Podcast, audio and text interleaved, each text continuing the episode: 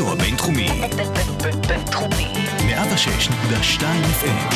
הרדיו הבינתחומי. הרדיו החינוכי של המרכז הבינתחומי. לקום ישראל. 106.2 FM.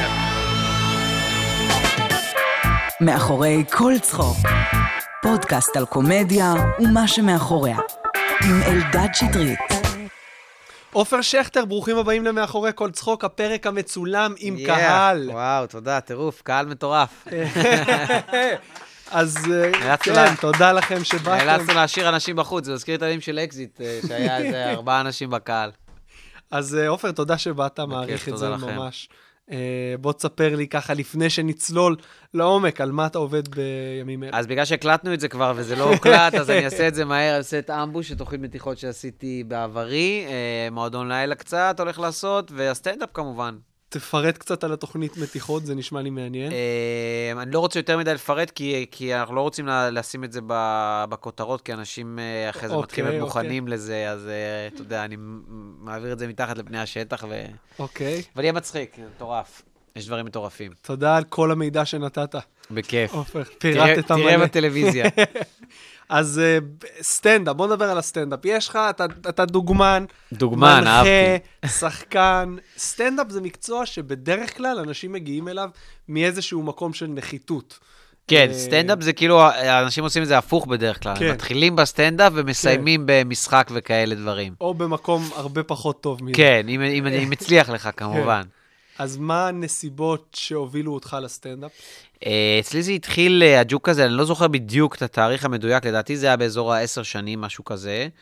אה, עשיתי מועדון לילה בפעם הראשונה, וזה היה בדיוק אחרי אקזיט כזה, שאהבתי, נהניתי להצחיק שם וזה, וזה היה כאילו הכיף שלי וזה, ואז שלחו, הביאו אותי ל... לעשות אודישן במועדון לילה, והייתי די טוב, ואמרו לי, יאללה, בוא, תצטרף אלינו, והצטרפתי, והיה מדהים וזה, אבל שמתי לב שבתוכניות שאני... כשהולך לי אז הכל מגניב וטוב ויפה, אבל פתאום יש איזו בדיחה, שתיים, שלא מתלבשות לי, אני נשתל ברצפה ונורא נורא קשה לי ונורא נורא מתרגש מהקהל.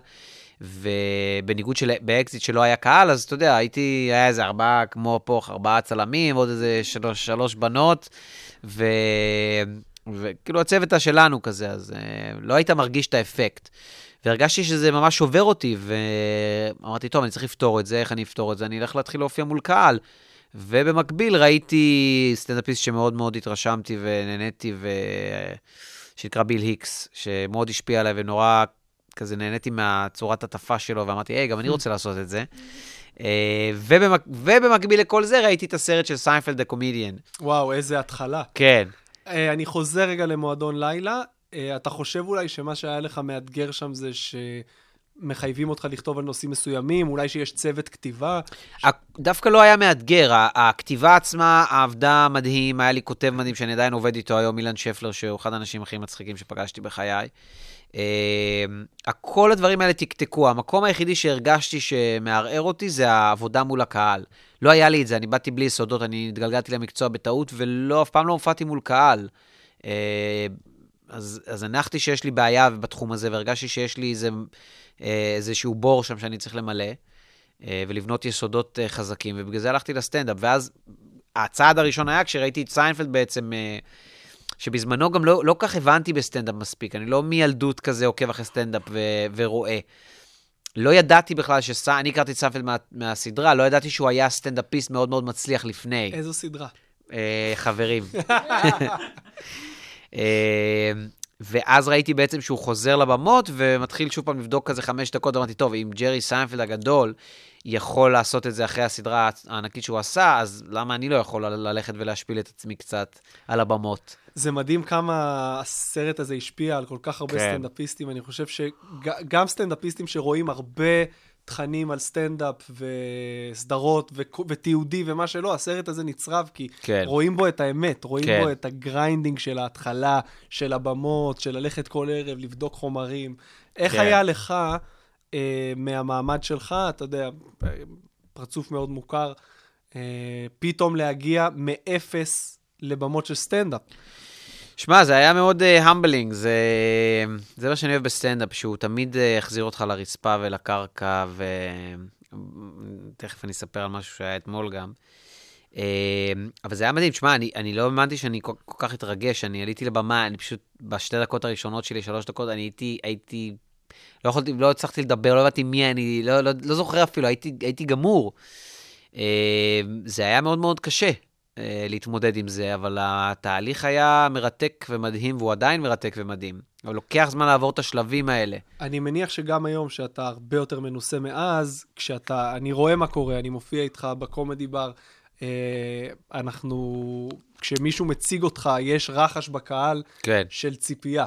נכון. אה, זה לא מקשה עליך דווקא בפעמים שאתה בא עם חומרים חדשים וממקום של, כאילו, אתה צריך לספק איזושהי סחורה, ומצד שני, לבדוק חומרים, לעשות את העבודה.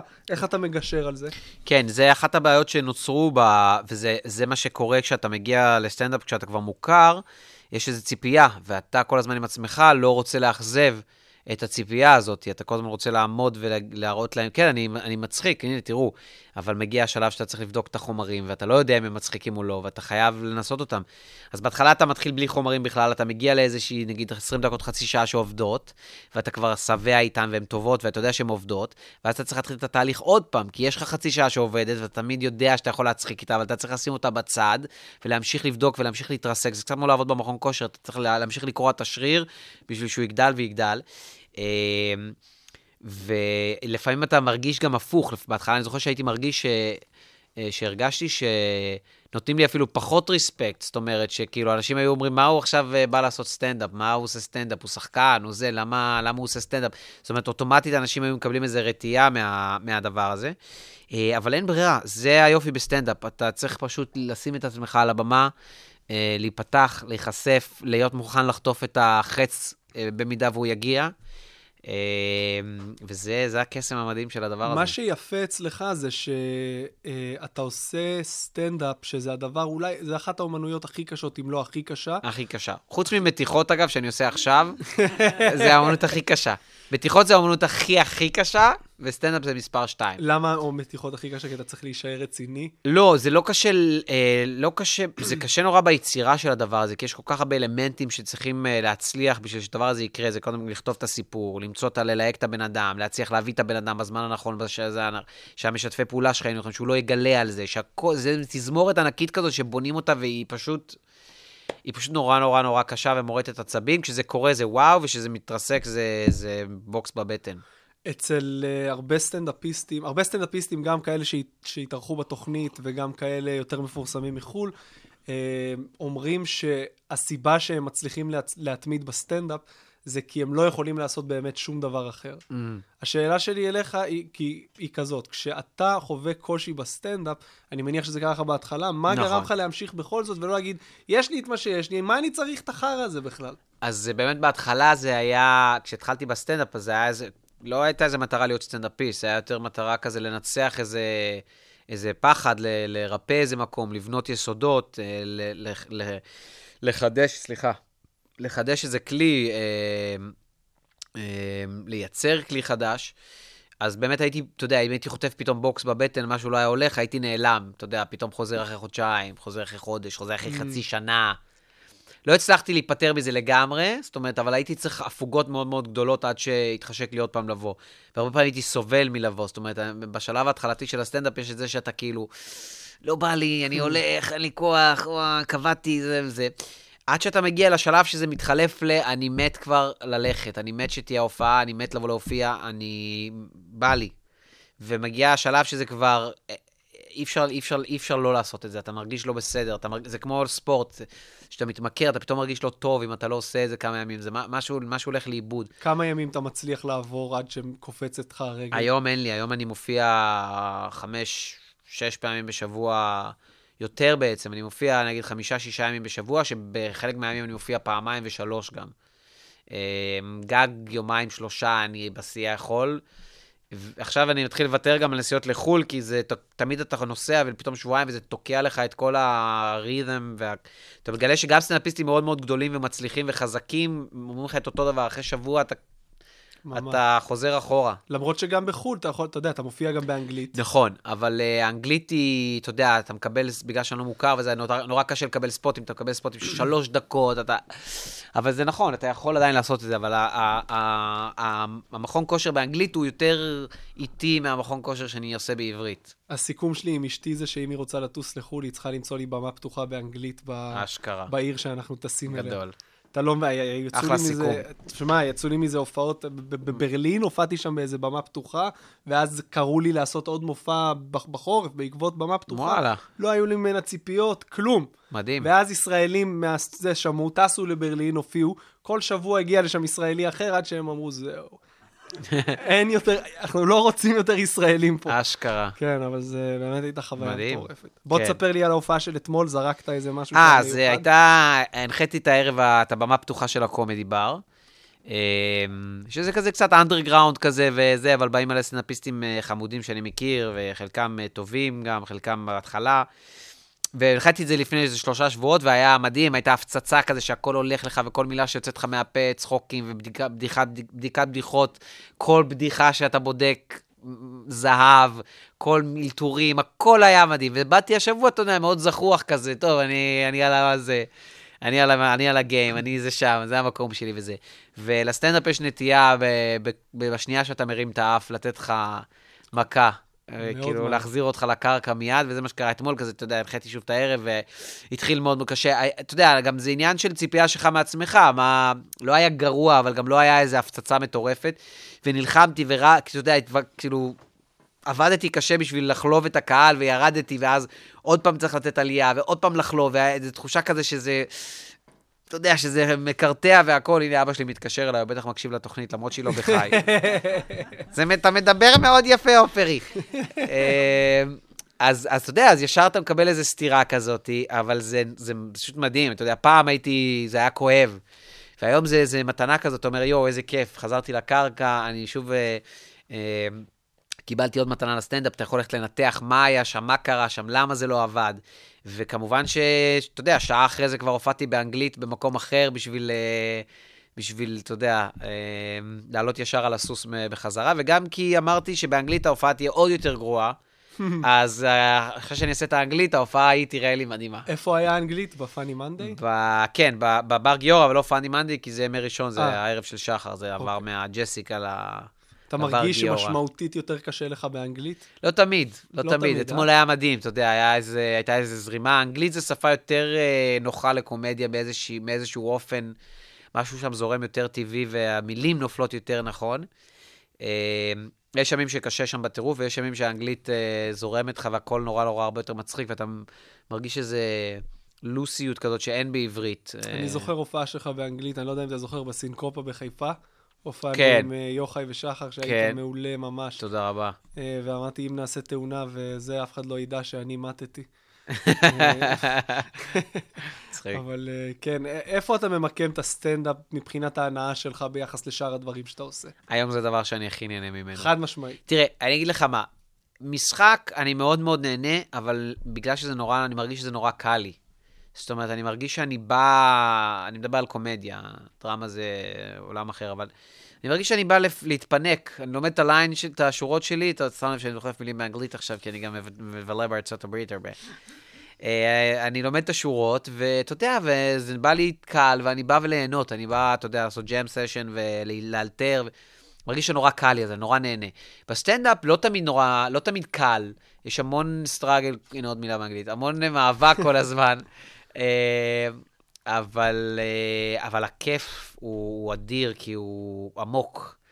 הוא מלא בר, ברבדים, והוא, והוא ממלא באמת. זה, אתה יודע, זה כמו ההבדל בין... אתמול, אתמול ישבנו גם, אחרי, אחרי הערב מדברים, שחר ויוחאי, ולכולם יש תובנות מאוד מאוד אה, גדולות על הסטנדאפ. אז, אה, אז דיברנו על זה, שחר אמר שנגיד גרופים של סטנדאפ זה כמו רדבול, זה מלא מלא אנרגיה, אבל זה משאיר אותך אחרי כמה דקות בלי כלום.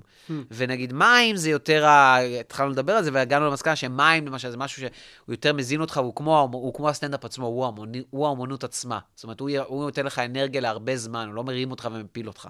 שיהיה בריא שחר עם האנלוגיות. כן, כן. לא, את האנלוגיה הזאת דווקא אנחנו הכנסנו לו, אבל היה, התחיל את הרדבול, ואתה יודע, מתחילים ל- לחפור את זה, ו- ולהגיע לזה, וזו התחושה של סטנדאפ, שהכיף הוא הרבה יותר uh, מורכב ועמוק וממלא, ולא כיף uh, בר חלוף כזה.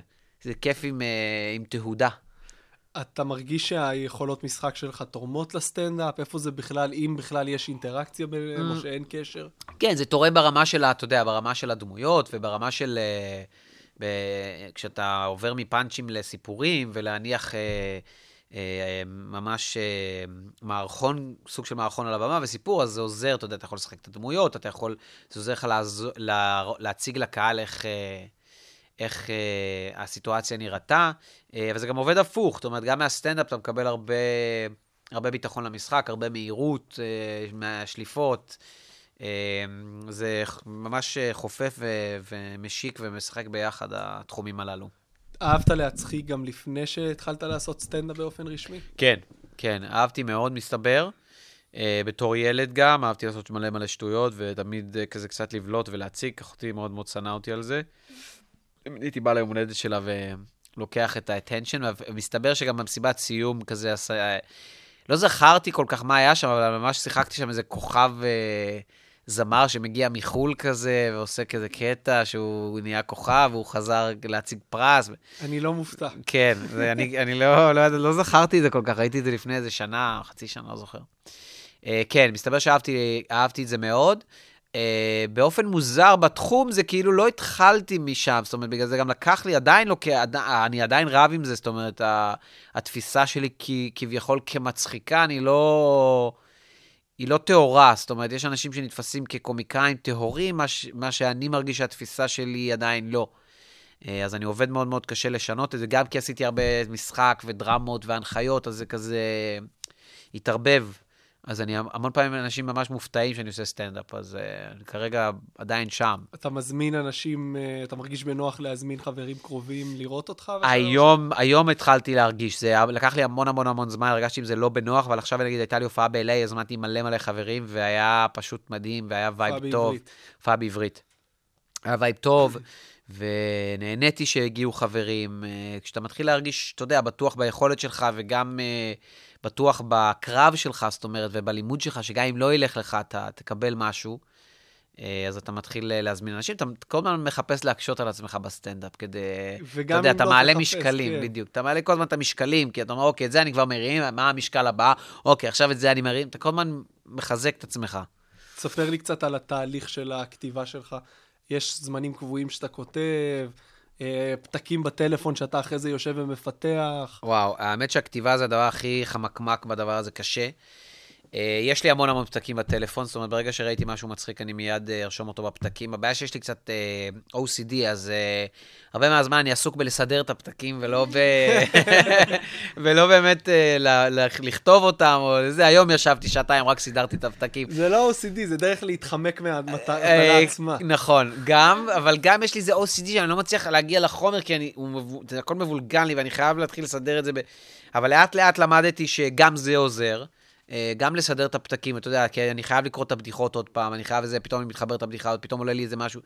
אז אני משתדל אה, עכשיו לשבת אה, כל יום, לפחות שעה, שעתיים על הדבר הזה. משהו שייצא משהו.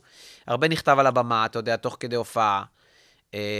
אני יושב פעם בשבוע, משתדל עם איזה, עם שפלר הכותב שלי. אה, שמה קורה בפגישות האלה? אתה מעלה רעיונות מעלה רעיונות שעלו? שעלו לי, מעלה כיוונים שמעניינים אותי, אה, התחלות של בדיחות, אה, בדיחות שהיו לנו פעם, אה, קטעים שכבר רצתי איתם, שאני רוצה לשפצר אותם. כל מיני, מדברים, מדברים, כל אחד, מה, אתה יודע, מביא מה שהיה. זה גם מייצר המון המון חומר. אני, הבעיה היותר גדולה שלי, שיש לי המון המון חומר שעוד לא הספקתי לבדוק. לבדוק חומר זה לא דבר קל, אני בגלל גם ה-OCD שלי, קשה לי לזרוק בדיחות. זאת אומרת, יכולה, אני יכול לשבת תקוע על איזה בדיחה, אתה יודע, אבל במקום למחוק אותה פשוט ושתיעלם לי מהחיים, אני כל פעם מזיז אותה ושם אותה במקום אחר, ובתיקייה הזאת, טוב, נשים אותה בתיקייה הזאת. אבל זה, זה בסוף מה שמשם זה נולד, כשאתה, פתאום אתה תכתוב קטע, ויהיה לך איזה משפט ממשהו שכתבת לפני חצי שנה, ואז משם, ומשהו מתחבר. נכון. ולכן אין טעם למחוק את זה. נכון, זה קורה. תמיד חוזר. זה תמיד חוזר, אבל בגלל ה-OCD שלי אני מחפש, אה, בגלל זה גם באתי ל-IDC, כי זה מאוד מאוד דומה באותיות. אה, אני מנסה, ל... אני מנסה כאילו להעלים את זה מהעין, כי זה מציק לי בעין, זה תופס לי מקום במוח. Mm. אז אני מנסה לנקות את המוח בשביל שיהיה לי, שיהיה לי מקום לדברים חדשים. אתה צריך לרוקד את הכוס ממים כדי שתוכל אה, למלא ב... הדפוס למלא הזה בא אותה. לידי ביטוי בעוד אה, מקומות בחיים? כן, אני הבנתי את זה רק אה, לא מזמן, שזה בעצם, אה, יש לי OCD. אה, הוא, קל, הוא קטן, הוא קליל, אבל זה בא לידי ביטוי בקצת סדר בבית. אני חייב שהבית יהיה יחסית מסודר, כי אחרת אני לא יכול לעבוד. כל מיני משימות שאני חייב להשלים. אל תתחתן ואל תביא ילדים. לא תכננתי, האמת. יודע. אני לא יודע איך אנשים ש... שעשו ילדים והתחתנו, יש להם זמן לסטנדאפ. לא יודע איפה יש זמן לסטנדאפ, אחי. אה, אני בלי הדברים האלה, אין לי זמן לעשות את כל מה שאני רוצה בסטנדאפ ובבדיקות ובזה. ו... אני לא מבין, באמת, אני... לאנשים יש כנראה יותר זמן ממני, אני אני לא... יכול לגלות לך. מה הסוד? אה, זוגיות לא טובה. סתם. אה, הסוד הוא פשוט להגיע למצב שהדיי ג'וב שלך הוא לא תשע עד חמש. אה, ואז אתה פשוט בערב יודע, כל מי שבחיים שלך, אה, משפחה, אישה, חברים, יודעים שזה בראש סדר העדיפויות. כן. אה, הבעיה היא מי שמתחתן ואז מביא ילדים ואז פתאום סטנדאפ. זה ואז מאוד הוא אומר קשה. לבת זוג, תקשיבי, אני שישה ימים בשבוע בערב, לא יהיה פה." לא בבית. אבל כן. אצלי זה קל יותר, כי הם הולכים לישון יחסית מוקדם, ואז אני הולך. בכל מקרה, אל תתחתן ותביא ילדים, אני לא חוזר בי. אה, להתחתן, אני בטוח לא אתחתן, לא מבין למה אנשים עושים את זה. למה לא? לא יודע, הטקס הזה וזה, זה נראה לי נורא מוזר, כל הסיפור הזה. למה... טקס זה מה שמפריע לך? כל, כן, זה, אתה, אתה, אחי, אתה ראית איך זה נראה כל הסיפור הזה? אתה יודע, אז אתה, אנשים לוחצים ידיים, אה, אף אחד לא אוהב לבוא לזה. כן. תמיד אתה מקלל, נוראי. אתה משלם על כסף על משהו שאתה לא אוהב לעשות. אה, אף אחד לא נהנה מה, מהסיטואציה, באמת, זה כאילו... לא, לא יודע. זה... לא מבין למה עושים את זה. חסרות אה, התנהגויות שאנשים פשוט עושים כי עושים אותם בלי לחשוב יותר מדי. כן, זו הבעיה, אבל אולי כדאי שנתחיל לחשוב טיפה, ופשוט אפשר לחיות ביחד, לא צריך להתחתן, וגם ליצור, לייצר איזה, אתה יודע, איזה מעטפת שנורא מכריחה אותך לקיים איזה חוקים, במקום פשוט לקיים את החוקים ולהתעסק בהם, ואתה יודע, ובלהיות ביחד ובזוגיות טובה מאשר במעטפת, אבל כל אחד שיעשה מה שהוא רוצה, אני רק אומר שאחד מתוך שלושה זוגות מתגרשים, אז... אה, כן. אז אה, אתה יודע, אחת, שתיים, את תתגרשי, אחת, שתיים, אתה תתגרש. פה, הנה, יש פה שלושה גרושים פוטנציאליים, אחי. בחדר הזה, הנה, נכנסה עוד גרושה פוטנציאלית. אהלן, היום התגרשת? אה, באמת? מזל וואו, טוב. איזה עיתוי. אתה מבין? שרון, נכון? כן. היי, נעים מאוד. שרון, למה- 20 שנה. למה איחרת? תקשיב, אני תמיד שומעת את הפודקאסט, נו. ואתה תמיד מספר על הדרך להגיע לפה. נכון. לא, אין דברים כאלה. לא ברור אה. הסיפור? אה, זה... לא שומעים אותך כי את בלי מיקרופון. לא צריך. לא נורא. היא אמרה שאתה אתה תמיד מספר על איך להגיע לפה, והדרך לא הייתה ברורה. אני תמיד לא, זה לא מה שאני אומר. אני- אני אומר ש... הדרך היא- אין לתאר. לעופר, עופר אני סומך עליו, אבל רוב הסטנדאפיסטים שמגיעים לפה, אני שולח להם מפה עם נקודות ציון, ובזה, וכולם מתקשרים אליי ב- ביום של הפודקאסט. תגיד, אה, באיזה עיר זה מוקלט? אשכרה. אני שולח להם הכל, כמו מיקום וזה, זה היום, סטנדאפיסטים זה. עם מאוד אה, מעופף כזה ולא מסודר ולא מרוכז, רובם, לא, כן. אתה יודע, כמובן לא. מצד שני, אתה רואה פתאום אנשים שבתיכון הייתה להם מחברת אחת לכל המקצועות, ממלאים מחברת כל שבוע, סטנדאפיסטים יושבים, כותבים, פתאום הם הכי חרוצים כן, בעולם. כן. חריצות זה אגב הדבר הכי חשוב בסטנדאפ. חריצות והתמדה. חריצות והתמדה, כן. זה הדבר הכי חשוב, זה יותר חשוב מכישרון, זה יותר חשוב מהכל. כשאתה אומר חריצות, מה, בוא תפרט לי את זה. לכתוב, להתכונן על זה לפני ההופעה, לבדוק את זה בהופעה, ולעשות אה, אה, סיכום ומסקנות אחרי ההופעה, להקשיב לה, זה בערך ארבעה אתה שלבים מקליט את כל ההופעות? מקליט את כל ההופעות. איזה קשה זה הקלטתי להאזין אולי לזה. איזה אלף הופעות, האזנתי אולי לשתיים. איזה קשה זה. אחי, אני אראה לך את הטלפון שלי, זה נורא קשה להאזין לזה. יש משהו בסטנדאפיסטים שהם לא מסוגלים להאזין לעצמם, הם לא מסוגלים לראות את עצמם. שולחים לי וידאו, אתה יודע, אתה יודע איזה קרבות עם עצמי עד שאני מסוגל לשבת. ולצפות בזה? אבל זה הכי עוזר בסוף. הכי עוזר בעולם, אתה חייב, אתה להעיף את זה וללמוד ולעשות את זה ולעשות את זה קל, וצריך, ל- זה רוטינות כאלה שאתה חייב ללמד את עצמך, וככל שאתה מלמד את עצמך יותר מהר ויותר טוב לעשות אותם, אתה תשתפר. מה עוד ברירה. אתה עושה שעוזר לך בדברים שהם לא הכתיבה עצמה? איזה פעולות אתה... אני יודע שאתה עושה מדיטציה. אני עושה מדיטציות, אבל זה כזה עזרה לכל החיים בלי קשר. אה, איזה סוג של מדיטציה? זה נקרא מדיטציה טרנסצנדנטלית, זה. עם אה, מנטרה כזה. אה, משתדל לעשות פעמיים ביום, אם אני 20 דקות מצליח, כל פעם? 20 דקות כל פעם. זה גם למדת מסיינפלד? אה, האמת שזה לא, זה אחרי שלמדתי את זה, פתאום קלטתי שסיינפלד גם עושה את זה, וגם, אה, והוא גם הדביק את טום הנקס בזה, זה חזק מאוד ב... אבל לא, אני הגעתי לזה בכלל דרך מיקי גבע. אה, היה לי תקופה מאוד מאוד קשה עם ה... בחיים, ולא מצאתי את עצמי כזה, ובמקצוע, והייתי אבוד. ו... כשכבר היית בסטנדאפ? כבר, אה, הייתי בסטנדאפ, אבל לא full on. זה היה, זה היה תקופה של... אה, אני חושב שבוע סוף, העונה הראשונה, עשיתי קצת סטנדאפ, אבל זה לא היה, לא היה רציני מספיק. אה, פשוט חיפשתי משהו, אתה יודע, משהו שיעזור לי וירפא אותי וירים אותי, והוא הפנה אותי למורה שלו למדיטציה, וזה אחד הדברים שמאוד מאוד מאוד אה, עזרו לי ושלפו אותי מה, מהבור, מה שנקרא. לימים, גם הסטנדאפ, אה, הבנתי שהסטנדאפ הוא אחד השולפים הכי טובים מהבורות. אבל... שהולך טוב. לא, כשהולך טוב, כשאתה עובר, היום למשל, כשאתה עובר איזשהו, אתה עובר בסטנדאפ המון, סליחה, אכלתי קבב כנראה. סתם, האמת שנהייתי. טבעוני. כן, נהייתי טבעוני. נגיע לזה, נגיע לזה. אתה עובר המון המון שלבים בסטנדאפ, ואתה מגיע השלב שהסטנדאפ נהיה הפסיכולוג שלך והתרופה שלך, אבל עד שאתה מבין את זה, לוקח זמן. זאת אומרת, בתקופה ההיא לא הבנתי את זה עדיין, כמה, מה, איזה כוח יש לדבר הזה. אה, אז נאלצתי ללכת למקומות אחרים. ורק אחרי שצברתי מספיק מס- ביטחון ועברתי מספיק שלבים בסטנדאפ, היום אני מבין שזו התרופה האמיתית באמת להכל. גם אם אתה לא רוצה להיות סטנדאפיסט, ללכת ולעמוד מול קהל ולדבר, זה תרופה משוגעת. למה? כי זה מכריח אותך לחפור פנימה, זה מכריח אותך לנתח את עצמך ואת המחשבות שלך ואת התגובות שלך מול אנשים. זה מה- מכריח אותך להעמיק בתוך עצמך עוד ועוד ועוד ועוד ועוד, כי צפים לך כל כך הרבה דברים שאתה חייב לטפל. זה, זה קצת כמו פסיכולוג, אבל uh, בחינם. uh, וכולנו אוהבים חינם. uh, באיזה שלב זה גם נהיה פסיכולוג שמשלמים לך, אתה בטיפול ומשלמים זה- לך וואו. כסף. וואו. טוב, אני לא אשאל אותך מתי הפעם הראשונה שהרווחת כסף מסטנדאפ, כי אני מניח שזה לא היה מרגש כמו אצל רובנו. זה האמת היה מאוד? מרגש, אני לא זוכר מתי זה היה. אה, לדעתי זה היה עם רועי לוי משהו, כי על ההתחלה כשהוא קרא לי למועדון, הוא אמר לי, כאילו, כבר התחלתי לחמם אותו כזה, אז הוא אמר לי, בוא תחמם אותי פה, בוא תחמם אותי שם. ואני חושב ששם היו, אני התחלתי בתור מחמם של כל מיני סטנדאפיסטים מאוד גדולים.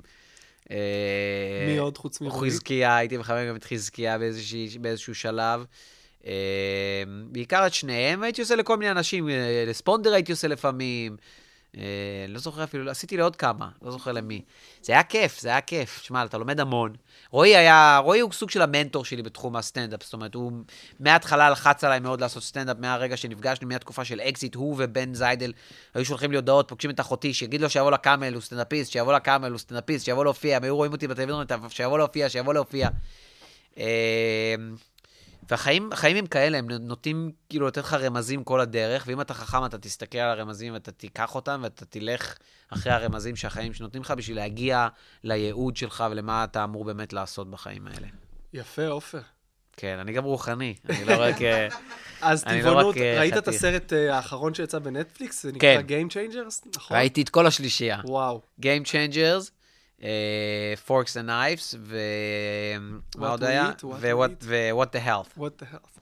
ועכשיו אתה טבעוני. עכשיו אני טבעוני. לא הייתה ברירה. אה, זה פשוט אחרי שאתה רואה את זה, אתה מבין שאם אתה לא עושה את זה, אתה קצת משקר לעצמך. לא ברמה, אין, זה לא, כמעט לא מדובר על אהבה לחיות, מדובר על אהבה לעצמך, כן. שזה אחד הדברים שבטופ ליסט שלי בלמעלה.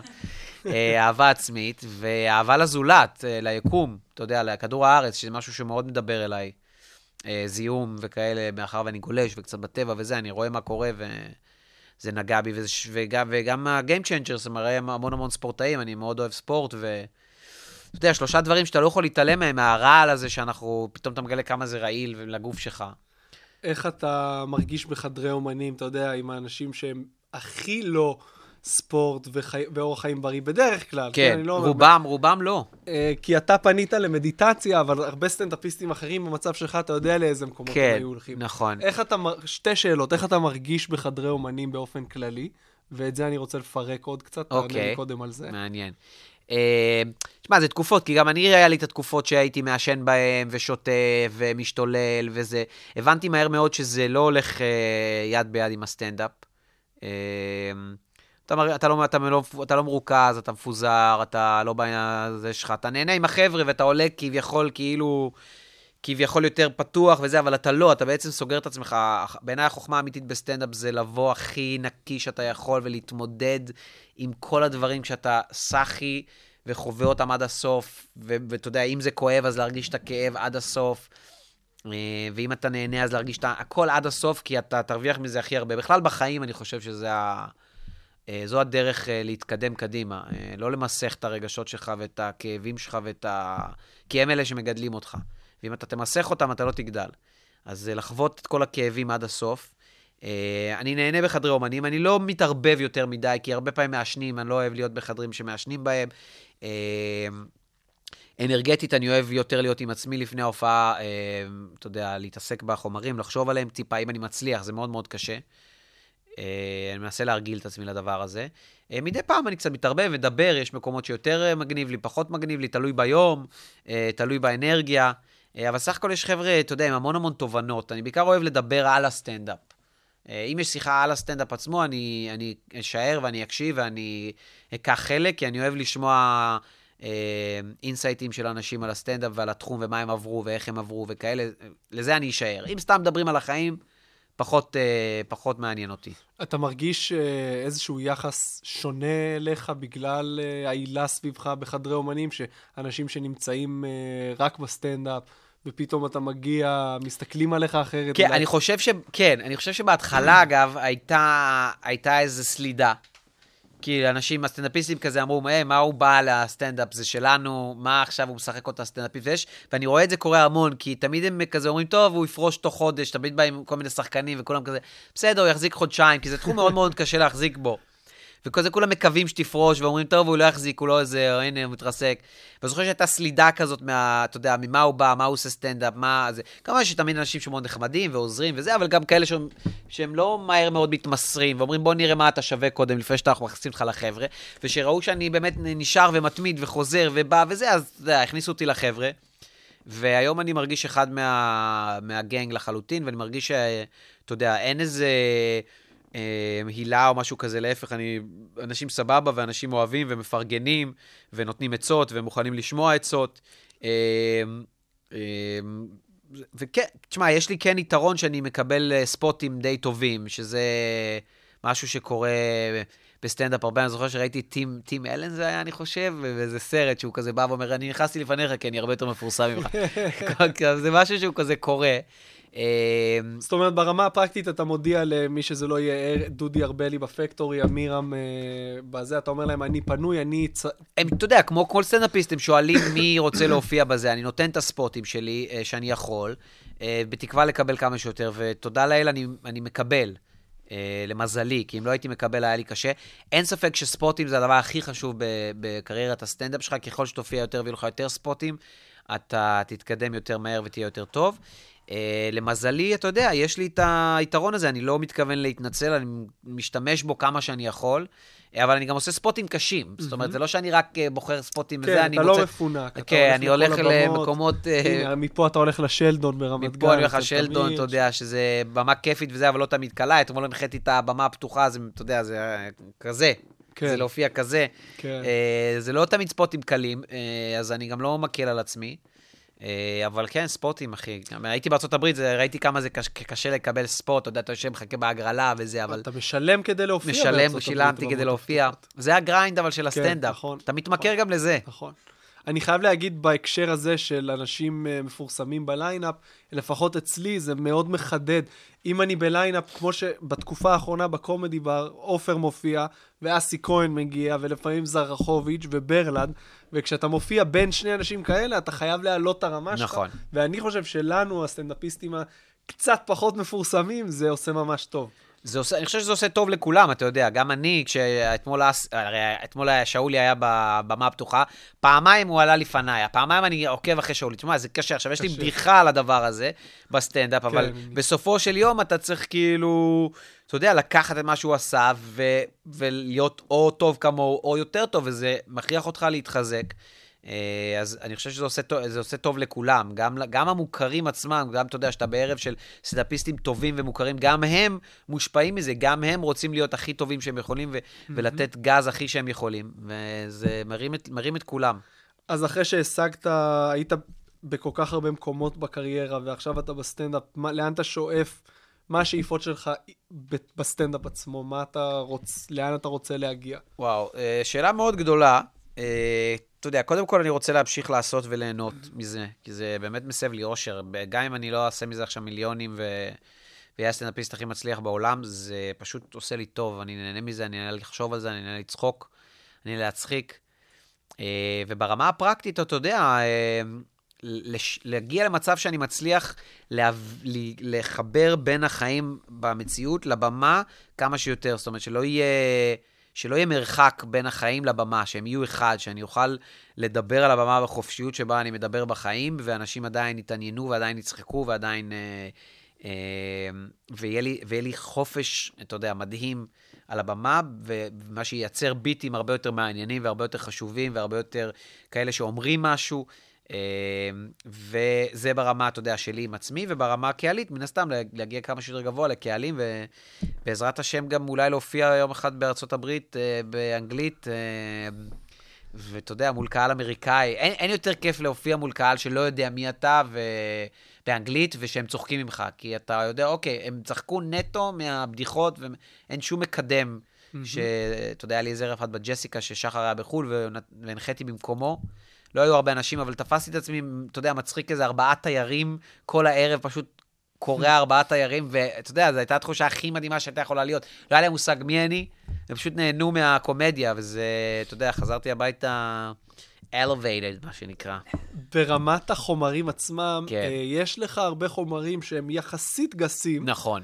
אה, אתה חושב שזה יתרון להגיע מהמקום שאתה מגיע אליו ולעשות חומרים כאלה, או שדווקא מצפים, כאילו שנותנים לך איזה שהם הנחות שאולי לאחרים לא היו נותנים? תראה, חומרים גסים בסטנדאפ הם, אה, הם בעיה, כי הם כביכול לפעמים נתפסים כנחותים, אה, כי זה כביכול המקום הקל. מצד שני, אנשים כמו לואי סי קיי וג'ים ג'פריס, כן נוגעים המון המון, מדברים מאוד גסויות וזה, אבל ה bits שלהם מאוד מאוד מורכבים וטובים ומעניינים, שאתה בכלל לא שם לב שהם היו גסים. אה, אני, הסיבה שאני נגעתי בגסויות היא פשוט שהחיים שלי, כשהתחלתי בסטנדאפ, וגם היום אני רווק. אתה יודע, אז uh, אני לא בזוגיות, אז אני לא סובב סביב זוגיות, אני יותר סובב סביב, uh, סבבתי סביב התל אביביות וסביב הסקס, uh, ובנות ורווקות, אז ה bits שלי נגעו בדברים שבהם אני מתעסק בחיים, זה מה שקורה לך באוטומטית בסטנדאפ. היום אני מנסה להרחיב ולגעת בדברים אחרים, ולאט לאט, אתה יודע, ל fade את ה bits הגסים מדי, אבל כן, כן להשאיר אותם עמוקים. זאת אומרת, למצוא, יש לי איזה ביט על, על, אתה יודע, על זין ברמה, על האות זין. כן. שזה ביט גס, אבל אני נורא אוהב אותו, כי הוא הרבה יותר מעניין, הוא לא סתם להגיד זין, אלא מתייחס לאות עצמה, שהיא, אתה יודע, תקועה לנו באמצע השפה העברית, וכולם, כאילו, סבבה עם ה... עם העניין הזה שהאות זין, כאילו, יש לנו אות זין, כאילו, זה כמו להגיד, כמו שבאנגלית יהיה ABCD, זה כאילו ה... נכון, מעולה. אז אתה יודע, אז למצוא איך אני משתמש בזה, אבל בצורה יותר מתוחכמת. אבל אני צריך קודם כל לצלם את כל החומרים גסים, אתה יודע, לשרוף אותם בא, באינטרנט, ולהיפטר מהם, ואתה יודע, להמשיך הלאה ב... אבל גס זה גם מצחיק, אין נכון. מה, אתה יודע. אם תפרת את זה נכון, זה מצחיק. מה דעתך כאחד שנמצא בכל כך הרבה מועדוני סטנדאפ ורואה הרבה סטנדאפ ונמצא בתעשיית הבידור, מה דעתך על סצנת הסטנדאפ בארץ כרגע? וואו, זה, אני חושב שסצנת הסטנדאפ היא מדהימה.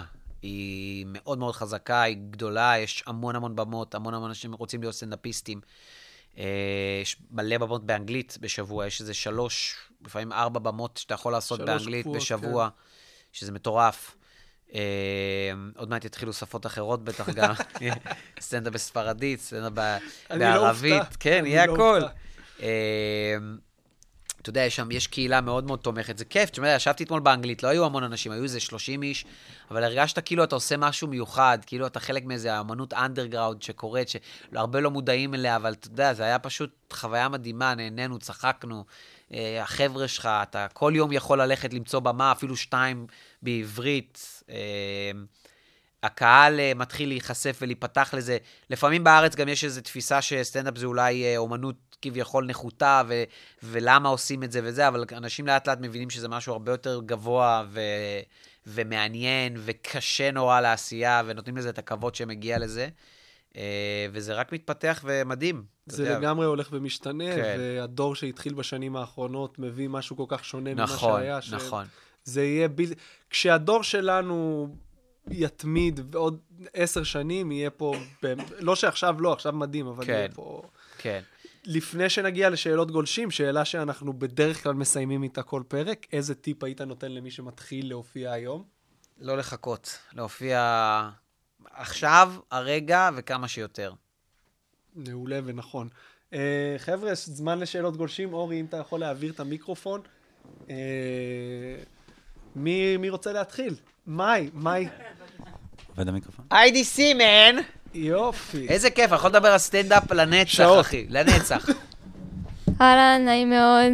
נעים מאוד, רק שתדעי לך, כן, שבסטודיו למשחק, כן. יש קטע שברדלי קופר שואל שאלה את לואי סי קיי, משהו על זה, ו- ו- ו- ואז, אתה חייב לראות את זה ביוטיוב. שון פן.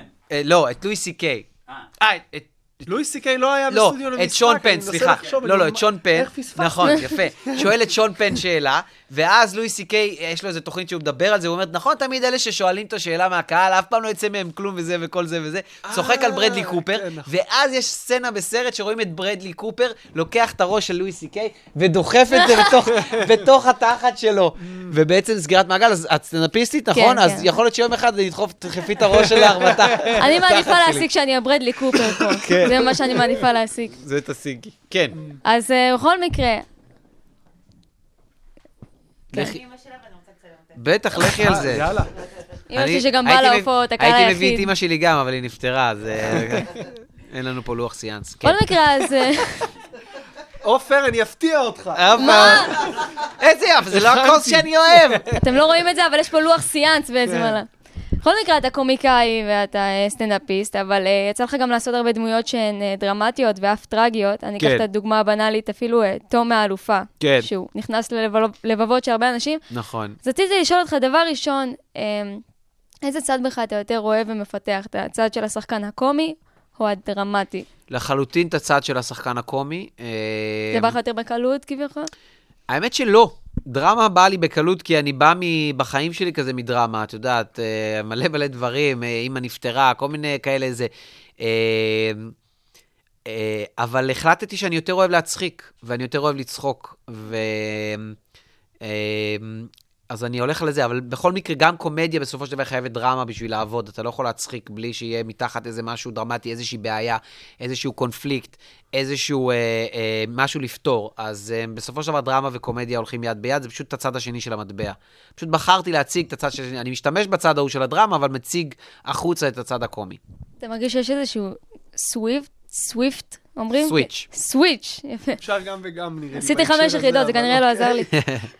אה, בעצם איזשהו סוויפט, שאתה ניגש לדמויות שהן קשות, על אף ה- האופי שלך כקומיקאי. כאילו, יש איזושהי... דמויות דרמטיות, את שואלת? כן. האמת שאני לא יודע, אני המון המון זמן לא עשיתי דמות uh, דרמטית. Uh, אני לא זוכר את הפעם האחרונה שזה קרה. Uh, הבחירה שלי לאחרונה היא נטו בדברים דרמ... uh, קומיים. Uh, וכמו בישראל, גם ישר מתייגים אותך, זאת אומרת, אם אתה, אנשים רואים אותך עושה סטנדאפ ו... ועושה צחוקים, אף אחד לא יבוא ויציע לך אה, מהר דמות דרמטית. זה בוודאי יקרה מתישהו בקרוב, אבל לא זוכר פעם אחרונה שזה קרה, אבל אני אומר שוב, אין לי בעיה עם זה, אני חושב שדרמה וקומדיה הם, אה, שוב, כמו שאמרתי, הולכים יד ביד, הם אה, שני צדדים של אותו מטבע, ואתה חייב כל הזמן לגעת בשניהם אה, בשביל לייצר. אז, אז גם אם אני אלך לעשות דמות דרמטית, אני אמצא את הצדדים הקומיים בה ומה מצחיק בה בתוך הדרמה, ו, ולהפך. שאגב, שחק... קומיקאים הם בדרך כלל עושים דרמה מעולה כשהם כבר עושים את זה. כן, אה, יש אין ספור דוגמאות. נכון. תן דוגמה. מה, לקומיקאים שעושים אה, דמויות דרמטיות? אה, נשר בדרך כלל מלהק אותם. כן, אדיר מילר עשה דברים כאלה, אבל אסי כהן, וגם בעולם היה מלא מלא דוגמאות. מלואי, לואי, לואי, לא כל ב- ה... לא בהכרח בלואי, ב-Horace and Pete, הסדרה שלו שהיא מאוד אפלה, אה, הוא משחק דרמטי מדהים, ממליץ. גם, גם ב- גם, ב- ש- גם לואי, זו סדרה מ- מלנכולית, נכון. אה, מאוד אה, דרמטית, וזה מאוד מאוד מאוד מצחיק. ביל בר בשובר שורות נתן שם איזה דמות אומנם קטנה, אבל מדהימה. בסופו של דבר גם הרבה קומיקאים, הם בחיים של עצמם, הם דמויות אה, טרגיות כאלה, את יודעת, שחוו כזה או אחרת, נופלים לאיזה בור כזה או אחר, תמיד יש איזה משהו כזה. מחכה לבור שלי, בקיצור. מחכה לבור שלי. תהני תמשיכי מהבורות. להופיע, זה יקרה. הבורות מגיעים, מחכה לזה. ככה או ככה. יאללה, תודה רבה. תודה לך, בהצלחה. שאלה הבאה. אבל את. אימא שלה. לא, אני רוצה להגיד לך משהו, בגלל שאני אימא שלה. כן. רק למ- רק למיקרופון חשוב בגלל שישמעו. שאני אימא שלה.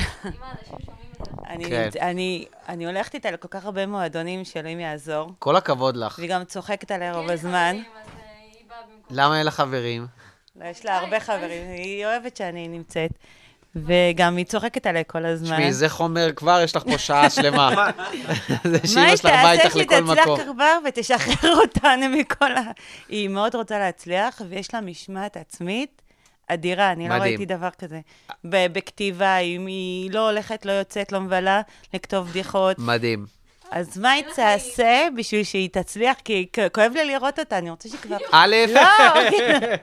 א', אה, שלון באיזשהו מקום. אני חייבת שהיא תצליח. קודם כל, אה, אה, שלא יכאב לך לראות אותה, כי, כי זה התהליך, והיא עוברת תהליך מדהים, והיא חייבת לעבור אותו, וזה מה, ש, וזה מה שמדהים פה. זאת אומרת, זה חלק מה, מהבנייה, היא חייבת לעבור את זה, זה כיף. גם לואי, נגיד, בסדרה שלו, אומר שהוא נותן לילדות שלו לסחוב את התיק לבית ספר, כי הוא רוצה שהם יתמודדו עם החיים, זה חלק מהעניין. רק ככה אתה גדל להיות באמת קומיקאי טוב. אה, ומעבר לזה, לא להסתכל על הצלחה במובן, אה, אתה יודע, פרגמטי של אה, מלא מלא קהל או לא, הצלחה זה מה שהיא עושה. זה, לק... זה לכתוב כל יום, וללכת להופיע, ולאהוב את מה שאת עושה, ו... ולתת את כל כולך בדבר הזה, ובסופו של דבר ההתמדה הזאת היא מביאה גם את הפירות האחרים, אבל אם אתה מסתכל על הפירות ועל הזה, אתה לא תגיע אף פעם ל... בדיוק. זה הפרי יגיע, תתעסקי בהווה והעתיד ידאג לעצמו.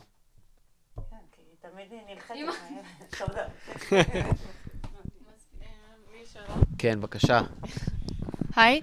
חבר'ה, זה מס- נראה כאילו יש מלא מלא קהל בבית, אבל כל השלושה אנשים שפה שאלו שאלות, ואחת אה, שאלה שתיים גם. תגידי את שמך. אה, קוראים לי מאיה, רציתי לשאול, אה, כשאתה עושה דמויות במערכונים, או כשאתה משחק, או כן. בכל מיני מקומות, אז מאיפה אתה מקבל את ה- את ההשראה אה, לבנות אותן, אה, גם מבחינה פיזית, גם מבחינת, כאילו, האופי של הדמות? אה? האמת שזו שאלה מעניינת, כי אתה כל פעם בא ממקומות אחרים. אה, בדרך כלל כשעושים דמויות, אז הכותבים כותבים איזה מערכון, ואז באים ואומרים לך, חשבנו ככה, חשבנו ככה. ואז מתחילים לעבוד. אה, אבל יש לך מקום בתוך זה גם כשכותבים לך...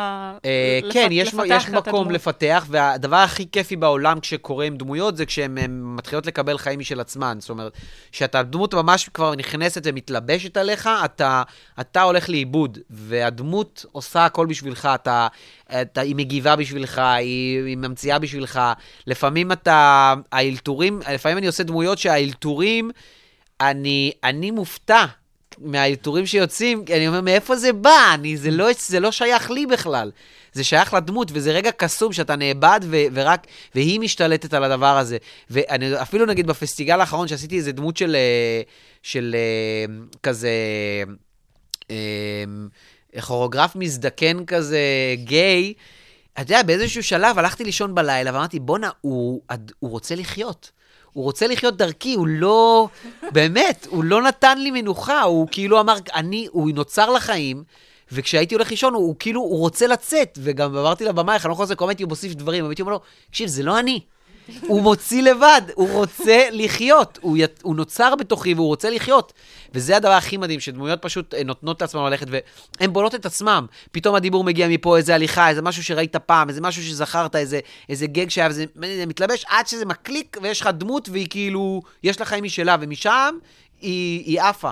זו חוויה אתה מדהים- לוקח מטריפה. גם מהעולם שלך, אבל כאילו לפעמים השראה, או... מלא מהעולם שלי, זה מתחיל מהעולם שלך, אתה בונה, או אנשים שאתה מכיר וראית, הוא מזכיר לך אותו, הוא מזכיר לך את האיש הזה, אתה רוצה שהוא ידבר כמוהו, שילך כמוהו, שיזוז כמוהו, ההחזקת גוף שלו שתהיה כמו הבן אדם הזה, ולאט לאט זה, אתה יודע, זה מתלבש ונהיה נכון, ואתה גם מתרגל, ופתאום יש, אתה יודע, זה כמו לבנות, אה, אה, זה כמו לבנות את פרנקנסטיין כזה. אתה לוקח מלא מלא חתיכות, מחבר, תופר, שם את החשמל, מחשמל, ופתאום זה קם. וברגע שזה קם, זה כבר ישות בפני עצמה, והיא עושה מה שבא לה. תודה. תודה לך על השאלה, נהניתי לענות עליה. לא, זה כזה, לפעמים אתה מקבל דברים שאתה בעצמך לא חשבת עליהם, למרות שחשבתי כבר על הכל. היי, מושב. כן, הבחור בשורה הראשונה מתוך השתי שורות שיש בה. אתה מרגיש שאתה התבגרת בסטנדאפ לפני עשר שנים, חמש שנים, התפתחות? אה, בוודאי, אתה יודע, ההתבגרות היא, היא קורית גם בחיים מבחינת הגיל הביולוגי שלך, גם אה, בסטנדאפ עצמו אתה מתחיל להתבגר. אני רוצה עוד להתבגר, אני מרגיש שאני יכול אה, להגיע הרבה הרבה יותר רחוק ועמוק, וזה דורש הרבה אומץ, כי אנשים גם בארץ מצפים לסוג מסוים של קומדיה, וכדי לתת משהו אחר אתה צריך... ללכת באיזה שדה מוקשים כזה שאתה לא מכיר ולהתפוצץ מדי פעם ולחזור וללכת בו עוד פעם, וגם בשביל לשנות את עצמך. אה, אני מתחיל להתבגר עכשיו, אני יכול הרבה יותר להתבגר. אה, וזה קורה, הסטנדאפ מבגר אותך, בין אם אתה רוצה ובין אם לא. אם אתה עושה את זה מספיק זמן, אתה מתחיל לחפור פנימה ואתה אתה, אתה מתחיל להתעסק ברוחניות, ואתה להבין מה קורה פה, מה זה הקהל, ומה הם רוצים ממך, ומה אתה רוצה מהם, ומי אתה. נגיד, אתמול דיברנו על זה שבעצם אתה כלי שמייצר קומדיה, אבל... אה, ואז אתה מגיע למקומות ואתה אומר, מה, למה שאני אופיע פה, או יש מעט אנשים, או לא בא לי להופיע, אבל אז זה רק האגו שלך מדבר, וכשאתה מגיע ברמה גבוהה לקומדיה, אתה אומר, אני צינור של קומדיה, אני בכלל לא, אני לא צריך להיות נוכח, אני צריך לקחת צעד אחורה, אין פה מקום לאגו בכלל, אני צריך לתת מקום לקומדיה לעבור דרכי ולשמח את הקהל. אתה יודע, זה כל מיני דברים שבהתחלה אין לך, זה רק אני, אני, אני, אני, אני. גם פה יכולתי להגיד, היי, באו רק חמישה אנשים, איזה באסה, אבל אתה אומר, לא, אני, אני צינור של הדבר הזה, אני בא לדחוף את הקומדיה למעלה, אה, אז אין מקום לאני, אתה לוקח אחורה, אתה נותן לזה להיות. אז אה, לתשובתך, הש- התשובה הקצרה היא כן. תודה. תודה לכם. אה, שרון, רותם. כן, אז זאת שאיחרה. טוב, אני רק רוצה להגיד שאני שומעת את הפודקאסט, וזה בדיוק, זה מבריא, והצחוק מבריא, וסטנדאפ מבריא, לחלוטין. אז זה נורא נורא כיף, זה כאילו ממש, אה, אתה יודע, חבר, ואתה מרגיש, ואתה רוצה להיות שותף לזה, ושככל שהבן אדם יגלה יותר, אז לך יהיה כיף יותר. ושאלה שככה חשבתי עליה, אבל קצת ענית על זה, איך לוקחים דבר טרגי וקשה, ואיך הופכים אותו למצחיק, בשנייה הוא מצחיק, אבל גם, אה, זה קו הרי נורא נורא עדין. נכון. אתה, זה עם מחשבה, עם שכל או עם תחושות? או אה, איך- לפעמים זה בא מתחושות, ולפעמים זה בא ממחשבה עם שכל. יש איזה, אתה מתחיל לפתח איזה מנגנון כזה, שמזהה מה מצחיק בכל, אה, בכל דבר, או לפחות חושב שהוא יודע מה מצחיק, לא תמיד זה פוגע. אה, וכן, את יודעת, אני עכשיו התחלתי לכתוב ביטים, נגיד, על המוות של אימא שלי, אז אתה, אתה חופר מה היה שם ומה הצחיק אותך בתוך הסיפור, נגיד. אז יש בדיחה אחת על זה שאתה פתאום מגלה את אבא, שזה כמו ללכת לבית קפה עם חבר, וחבר טוב של, של החבר, והחבר שלך הולך, ועכשיו נשארת עם החבר הטוב, שזה אבא. אז כאילו אתה כל פעם אתה מתחיל לחפור כזה, מה זה, ואתה מרים את האבן, ואתה שם אותה לאנשים, ואתה מראה אותה, והם צוחקים או לא צוחקים. אומרים לך אם זה מצחיק או לא. לפעמים אתה יודע שזה מצחיק, זה, זה פשוט, זה מצחיק אותי ואני עושה את זה ויהי מה. אה, ומתישהו אנשים יישרו איתך קו על הדבר הזה. אה, זה פשוט ניסוי וטעייה, וכזה גלגל שאתה לומד להניע אותו, ולפעמים הוא, הוא מיידי ולפעמים צריך לחשוב עליו. אה, אין לזה חוקים, קומדיה, זה הכל. בהקשר הזה אני רק אשאל, אה, הרי איבדת את אימא שלך כשהיית בן 16, אם אני לא טועה. 17. 17, שזה ממש מזמן. נכון. רק עכשיו התחלת בפעם הראשונה לגעת בזה, כי רק עכשיו הרגשת שזה נכון? לא. או שאיך התהליך, איך... נגעתי בזה, אתה יודע, ממש מזמן, כתבתי על זה, יש לי דברים כתובים על זה וכל הדבר הזה. הרגשתי שאני לא מצליח לעשות את זה נכון בצורה כזו שהקהל יוכל לצחוק על זה וליהנות מזה. זאת אומרת, לא הרגשתי, שה... הרגשתי שהצינור של הדרך העברה שלי אליהם לא טובה עדיין, בשביל שהם יצליחו ליהנות מזה. עדיין אני נלחם עם זה היום, אבל בהתחלה זה היה ממש קשה, ממש היה להם קשה לקבל את זה. הרגשתי רתיעה מהדבר הזה, וניסיתי להבין מה אני צריך לעשות שונה, בשביל שהם יוכלו לצחוק יחד איתי על הנושא הזה. אז מן הסתם גם הזמן שעבר עזר לזה, אבל גם אני השתפרתי ביכולת הגשה שלי. בסופו של דבר, קומדיה וסטנדאפ זה אה, 90% אנרגיה. אתה יכול לעשות, לספר מלא מלא בדיחות באנרגיה מסוימת שלא יעבדו, ואתה תשנה את האנרגיה שלך, וכל הבדיחות האלה יעבדו, וגם דברים שלא מצחיקים יעבדו, כי, כי האנרגיה שלך היא מה שהקהל סופג ממך בסופו של דבר. אתה בא עם אנרגיה מסוימת, הם באים עם אנרגיה מסוימת. ברגע שאתם פותחים ביחד האנרגיה הזו ואתם משדרים על אותו תדר, לא משנה מה אתה, והתכנסתם לתדר של צחוק, לא משנה מה אתה תעשה או תגיד, הם יצחקו. זה נכון לטוב ולרע, כי בימים שהאנרגיה שלך לא משהו, אי אפשר גם אי להילחם אפשר, בזה. אי אפשר. אתה לא יכול, אתה צריך לקבל, פשוט לשכב ולהגיד, אוקיי, זה ככה יקרה. נכון, כן. להיכנע, אבל הרבה פעמים כשאתה נכנע, אתה פותח בחזרה את נכון. התדר שלך, והם מצליחים נכון. להיפתח איתך בחזרה לדבר הזה. אבל, אבל זה לחלוטין הדבר ה- הכי חשוב ללמוד בסטנדאפ, את השליטה באנרגיות. זה, זה הדבר. זאת אומרת, אתה יכול לבוא לערב, אני מרגיש את זה בשנייה, שאם אני בא לא נכון אנרגטית לערב, אני יודע שאני, שלא ילך לי, כי אני אנרגטית, באתי סגור, והקהל מרגיש את זה, וזה כמו האורגניזם שעובד כקבוצה אחת, הם מריחים את זה, הם מריחים את הפחד, הם מרגישים את האנרגיה הסגורה, והם ישר יתקפו אותך. וברגע שאתה בא פתוח, זה לא משנה מה תגיד להם, הם אוהבים אותך, הם איתך, והם יצחקו.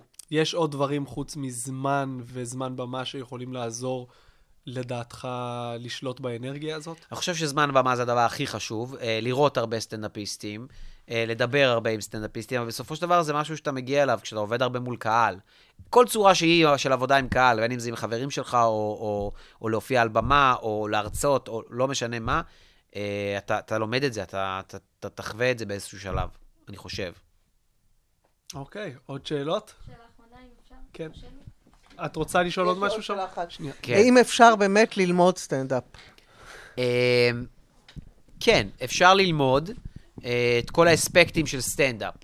אתה לא, אני לא חושב שאתה יכול ללמוד את סטנדאפ, סטנדאפ כחבילה, אתה יכול ללמוד את האספקטים. אתה יכול ללמוד לכתוב בדיחות, אתה יכול ללמוד לעמוד על במה, אתה יכול ללמוד אה, אה, לתרגל בדיחות, אתה יכול ללמוד המון המון אספקטים. אבל בסופו של דבר, את החבילה עצמה אתה תצטרך ללמד את עצמך, כי אתה צריך לקחת את כל מה שלימדו אותך, לעלות על הבמה ולחבר את החלקים האלה ביחד עד שהם, עד שהם יתחברו. והם יכולים להתחבר. בסופו של דבר, יש אנשים שיצטרכו לעבוד על זה יותר קשה, יש אנשים שיצטרכו לעבוד על זה פחות קשה, אה, אבל אני עדיין חוזר ואומר שבסופו של דבר, הדבר, המרכיב הכי חשוב לסטנדאפ אה, זה התמדה. זה מה שמנצח הכל. שאלה קצרה, למה חפרתי? אה, אני רוצה לדבר איתך על רב-תחומיות, זאת אומרת, אתה... אה, ואנחנו ברב-תחומי עכשיו, לא? זה מה היקום, זה מה הגורל. אה, בעצם אתה התעסק במשחק, סטנדאפ, אה, משחק שהוא גם קומי. משחק וזה- שהוא סטנדאפ. הנחיה. סטנדאפ שהוא משחקי. סטנדאפ שהוא משחקי. אתה גם מדבר, אה, דרך אגב.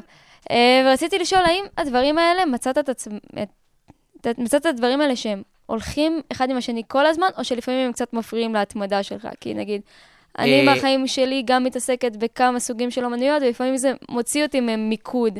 והרבה פעמים אנשים אמרו לי, תמקדי במשהו, לכי אחריו עד הסוף. שאלה מצוינת.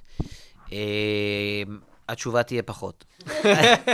אה, תראי, יש, בואו בואו נשים איזה שני אספקטים. האספקט הראשון הוא העזרה האומנותית. זאת אומרת, אני חושב שמשחק, אה, סטנדאפ, הנחיה, אה, אה, כתיבה, כל הדברים האלה עוזרים אחד לשני והולכים ביחד.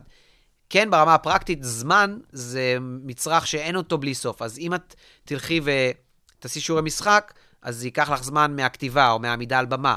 או אם את תופיעי כל ערב על במה ותכתבי, אז יהיה לך קשה לעשות ימי צילום. אין ספק שבימים שאני מצלם, או פתאום יש לי פרויקט פסטיגל, או אפילו מועדון לילה, אתה שם בצד דברים מסוימים בשביל לעשות דברים אחרים, וכן, זה פוגע. אם סטנדאפ זה התשוקה האמיתית שלך, ואת רוצה לפרוח ולעוף בדבר הזה, סטנדאפ דורש המון. הוא, זה הדבר הכי דורשני שקיים היום ב- בכלל, בתחום הבמות לדעתי. אה, הוא דורש המון המון עבודה, הוא צריך את כולך. אני רק לומד להבין את זה היום, בשנתיים, שלוש האחרונות שנכנסתי לזה ברצינות, ואני עדיין לא מרגיש שאני נותן את ה-full capacity שלי, אהבת עוד מילה באנגלית. אה, אז כן, ברמה הפרקטית זה ייקח לך מהדברים, ברמה האומנותית זה ידחוף אחד את השני. אה, אני כן חושב שאם נגיד תלכי ותעשי קורס אה, באימפרוביזציה, זה מאוד מאוד יכול לתרום לך לסטנדאפ וליכולת שלך להופיע על במה ולפתוח לך את, ה, את הכלי הזה. אה, אבל כמו בכל דבר, יש קח ותן. אה, תפסידי בצד אחד, תרוויחי בצד שני, וההפך. אבל צריך להשקיע, תשקיעי המון. כל הכבוד. תודה רבה. כל הכבוד לאימא גם שתומכת בך. תודה. לאמא. זה לא דבר מובן מאליו, זה מדהים, באמת. זה... בדיוק שמעתי, אה, סבסטיאן מניסקלקו, את מכירה אותו? סטנדאפיסט אמריקאי איטלקי מאוד מאוד מצחיק, עכשיו הוא כזה ב... ב-rising, אה, בעלייה מטאורית. הוא בעיניי אחד האנשים היותר מצחיקים, מאוד סלפסטיקי כזה, אה, שווה לראות.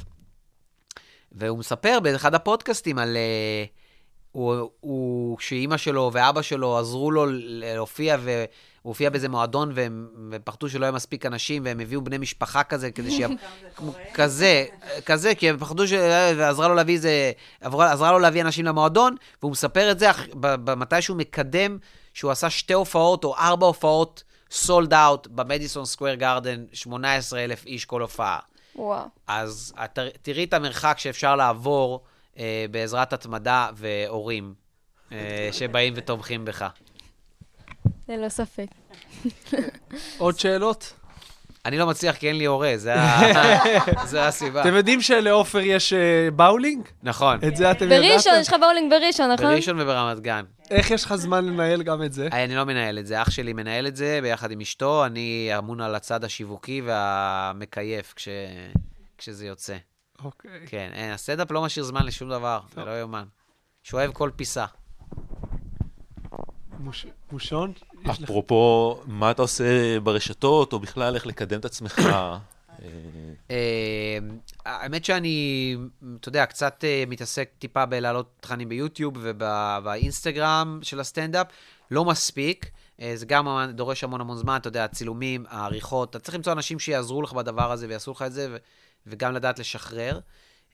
אני חושב שהמוצר היום שעושה הכי טוב לסטנדאפ זה סרטונים, מן הסתם, שאתה משחרר, אבל זה דורש ממך לייצר הרבה חומר, כי ברגע שייצרת את הסרטון, סרטון כביכול, אתה קצת אה, לא כל כך רוצה לעשות אותו על הבמה, כי אנשים כבר מכירים. אה, אז בינתיים, אתה יודע, גם שחר פתח איזה צוהר שאנשים לא יכולים למלא אותו עם אה, 40 דקות סטנדאפ בשבוע, אני יודע כמה הוא מעלה אני לא חושב הזה. שאנחנו צריכים... אה, לא, ל- אבל אתה יודע, כן. תמיד שיש לך את הבן אדם נכון. הזה שאתה רואה מה הוא עושה, אתה אומר, נכון. אוקיי, אני גם רוצה לייצר כמות כזאת, אה, אבל אה, אתה יודע, כן, לייצר חומרים ולהוציא אותם, ופשוט להופיע כמה שיותר ולהתקדם כמה שיותר ולהתעסק באומנות עצמה. אני מאמין שבסופו של דבר אומנות טובה, אה, היא תגיע לאנשים. אם אתה עושה משהו טוב, זה יכול לקחת זמן, אבל אה, בסוף זה יהדהד. ואני גם חושב שכשזה מגיע, כשאתה באמת מוכן. זאת אומרת, אני לא... אני אף פעם לא אגיד, יואו, למה לא קורה, למה לא זה, למה אני לא מגיע לי, מגיע לי. אני יודע שברגע שאני אהיה מוכן, זה יקרה. זאת אומרת, ההתפוצצות עצמה, זאת אומרת, קורה, יש לי הופעות, יש לי חלטורות, ההתפוצצות המטורפת תגיע כשאני אהיה מוכן. אה, אז עד אז אני מכין את עצמי, משחיז את הסכין.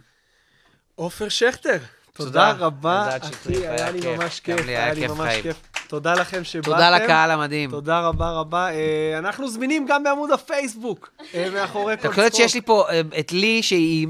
הילי, למה אני קוראת לה לי? זה שתי, אותו דבר רק הפוך. לא, אני קורא הפוך פשוט, אני באנגלית, בגלל האנגלית אני התחלתי לקרוא הפוך, אז, אז לי... היא הייתה באה לאקזיט, אתה- קולט כאילו... פגשתי אותה השבוע בהופעה שעשינו למני מלכה, הופעת התרמה. אה, נכון, אתה אה, היית שם. כן, איך היה? והיה מדהים, היה קהל מטורף, והיה. וייב מדהים, ומני עשה ערימות של כסף על חשבוננו. דפק את כולם. אם מישהו רוצה לתבוע אותי, אני אשמח, כי אני רואה שמרוויחים מזה מי כסף שלא, בסוף. מ- לטובת מ- מני מלכה הוא סטנדאפיסט, אמר משהו באיזה ראיון, לא פה, הרבה חושבים שזה היה פה, זה לא. לא היה פה, ותבעו אותו, אני לא אגיד את הסכום, אבל הרבה כסף, אז הוא שם הופעת התרמה, הוא הביא אותו, את שחר, ו... הם מלא. היינו זה, ואספנו לו כסף, והוא הוא שילם את עשיר. ה- זה, והיום הוא עשיר. אז פגשתי את הילי שם, אה, אחרי המון המון שנים, שאתה יודע, שאני הייתי באקזיט, היא הייתה בת 12, בת כמה היית? 16. היא הייתה בת 16, אני הייתי בן 22, אני יודע. ו- אתה מבין? היא 31 ואני 32, זה כאילו, לא יודע איך היא התקדמה ואני עצרתי, לא ברור. יפה. כן. טוב, חבר'ה, תודה רבה, היה כיף. תודה, היה כיף מאוד, תודה רבה. מאחורי כל צחוק. פודקאסט על קומדיה ומה שמאחוריה. עם אלדד שטרית.